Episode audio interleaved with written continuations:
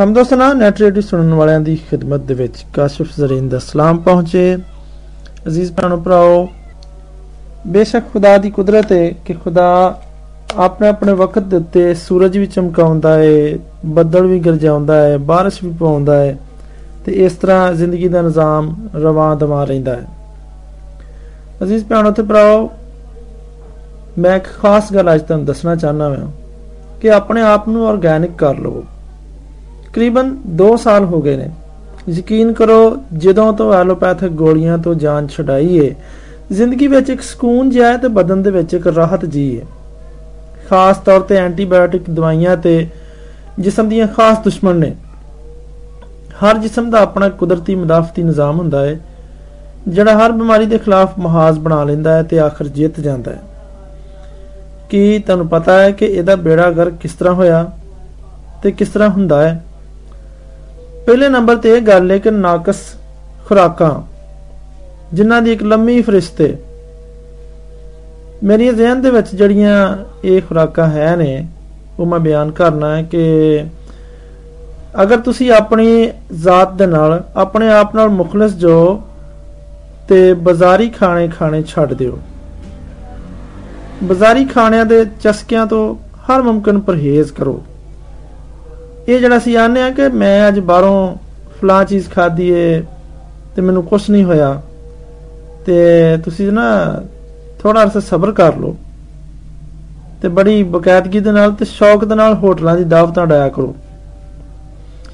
ਕੁਵਤ ਮਦਾਫਤ ਦੇ ਵਿੱਚ ਕਮਜ਼ੋਰੀ ਇੱਕਦਮ ਤੋਂ ਨਹੀਂ ਆਉਂਦੀ, ਬਲਕਿ ਹੌਲੀ-ਹੌਲੀ ਰਫਤਾ-ਰਫਤਾ ਆਉਂਦੀ ਏ ਤੇ ਅਚਾਨਕ ਕਿਸੇ ਦਿਨ ਇਹ ਪਤਾ ਲੱਗਦਾ ਹੈ ਕਿ ਮੇਰਾ ਤੇ ਬੀਪੀ ਨਾਰਮਲ ਨਹੀਂਗਾ ਮੈਨੂੰ ਕਬਜ਼ ਹੋ ਗਈ ਹੈ ਮੈਂ ਤੇ ਬਹੁਤ ਜ਼ਿਆਦਾ ਥੱਕ ਜਾਣਾ ਮੇਰੇ ਗੋਡਿਆਂ 'ਚ ਪੀੜ ਹੈ ਮੇਰਾ ਸਿਰ ਦੁਖਣ ਰਿਹਾ ਮੇਰੇ ਗਲ ਦਾ ਮਸਲਾ ਨਹੀਂ ਹੱਲ ਹੋਣ ਰਿਹਾ ਫੇਰ ਤੁਸੀਂ ਕਲੀਨਿਕਾਂ ਵੱਲ ਨੂੰ ਭੱਜਦੇ ਜੋ। ਤੇ ਟੈਸਟ ਕਰਾਉਂਦੇ ਹੋ ਤੇ ਪਤਾ ਚੱਲਦਾ ਹੈ ਕਿ ਤੁਹਾਡਾ ਤੇ ਲਿਵਰ ਫੰਕਸ਼ਨ ਡਿਸਟਰਬ ਹੈ ਕੋਲੇਸਟ੍ਰੋਲ ਬਹੁਤ ਵੱਧ ਚੁੱਕਿਆ।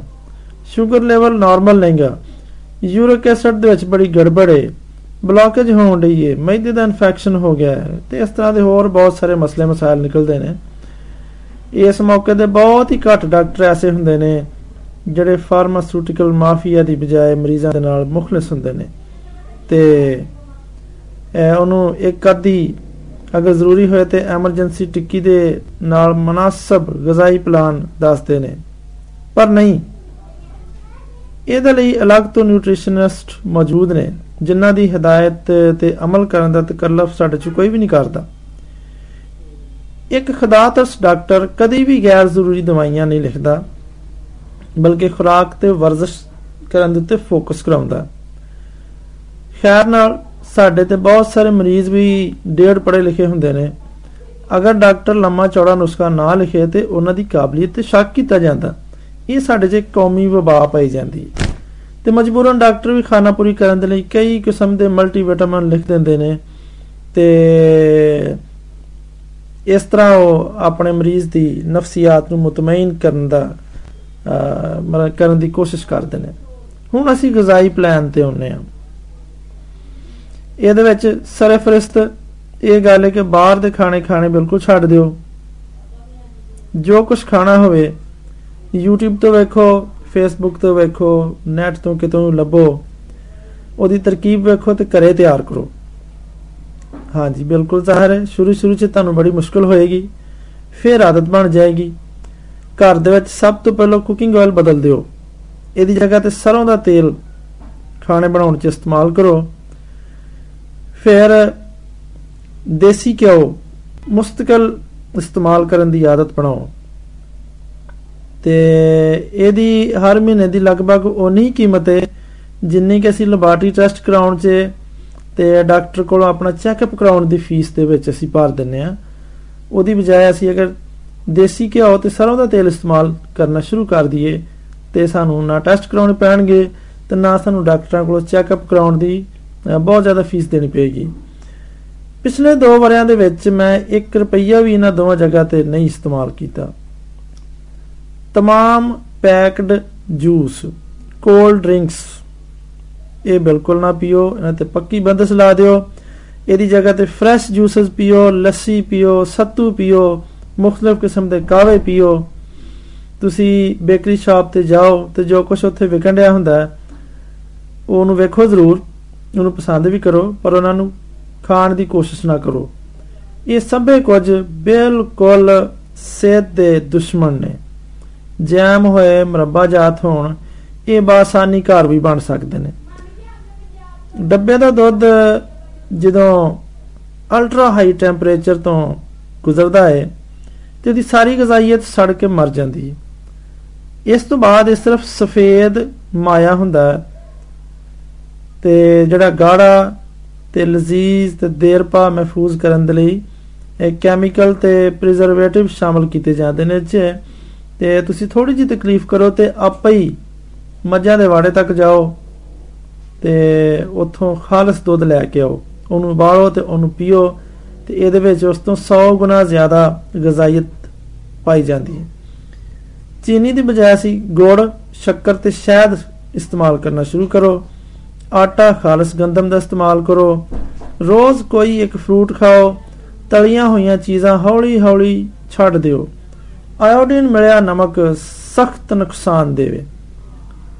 ਖਾ ਬਹੁਤ ਸਾਰੇ ਲੋਕ ਬਹੁਤ ਸਾਰੀ ਦਲੀਲਾਂ ਦਿੰਦੇ ਨੇ। ਪਰ ਇਹ ਆਇਓਡੀਨ ਮਿਲਿਆ ਨਮਕ ਬਹੁਤ ਨੁਕਸਾਨ ਦੇ।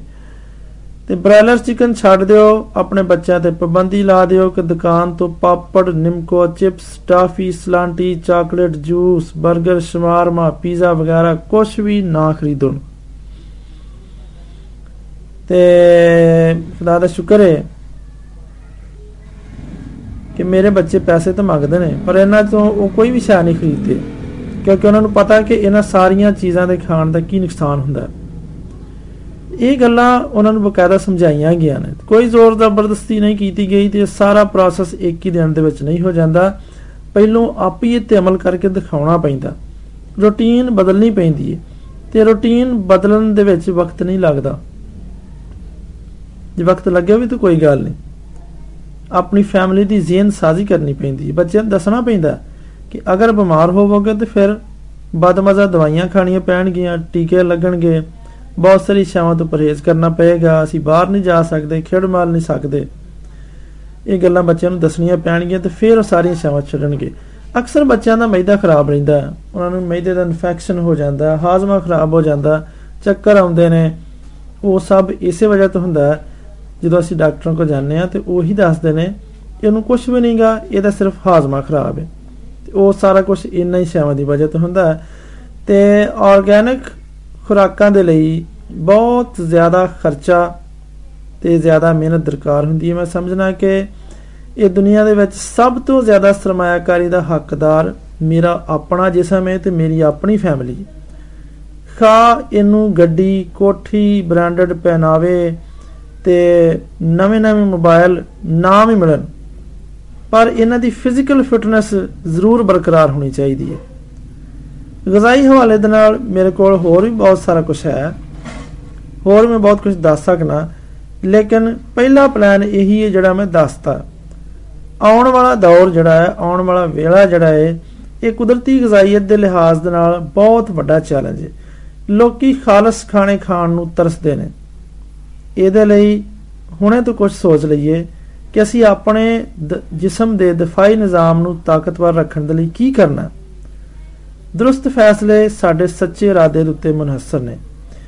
ਵਬਾਈ ਅਮਰਾਜ਼ ਦੇ ਸਾਹਮਣੇ ਡਟ ਕੇ ਸਿਰਫ ਉਹੀ ਠਹਿਰ ਸਕੇਗਾ ਜਿੰਨੇ ਵਕਤ ਤੋਂ ਪਹਿਲਾਂ ਆਪਣੇ ਜਿਸਮ ਨੂੰ ਮਜ਼ਬੂਤ ਕਰ ਲਿਆ ਹੋਵੇਗਾ ਅਜ਼ੀਜ਼ ਸਾਮਈਨ ਤੁਸੀਂ ਇਸ ਗੱਲ ਤੇ ਗੌਰ ਕਰੋ, ਅਸੀਂ ਉਹਨੀ ਦੇਰ ਛੋਟਾ ਜਿਹਾ ਬ੍ਰੇਕ ਲੈਨੇ ਆ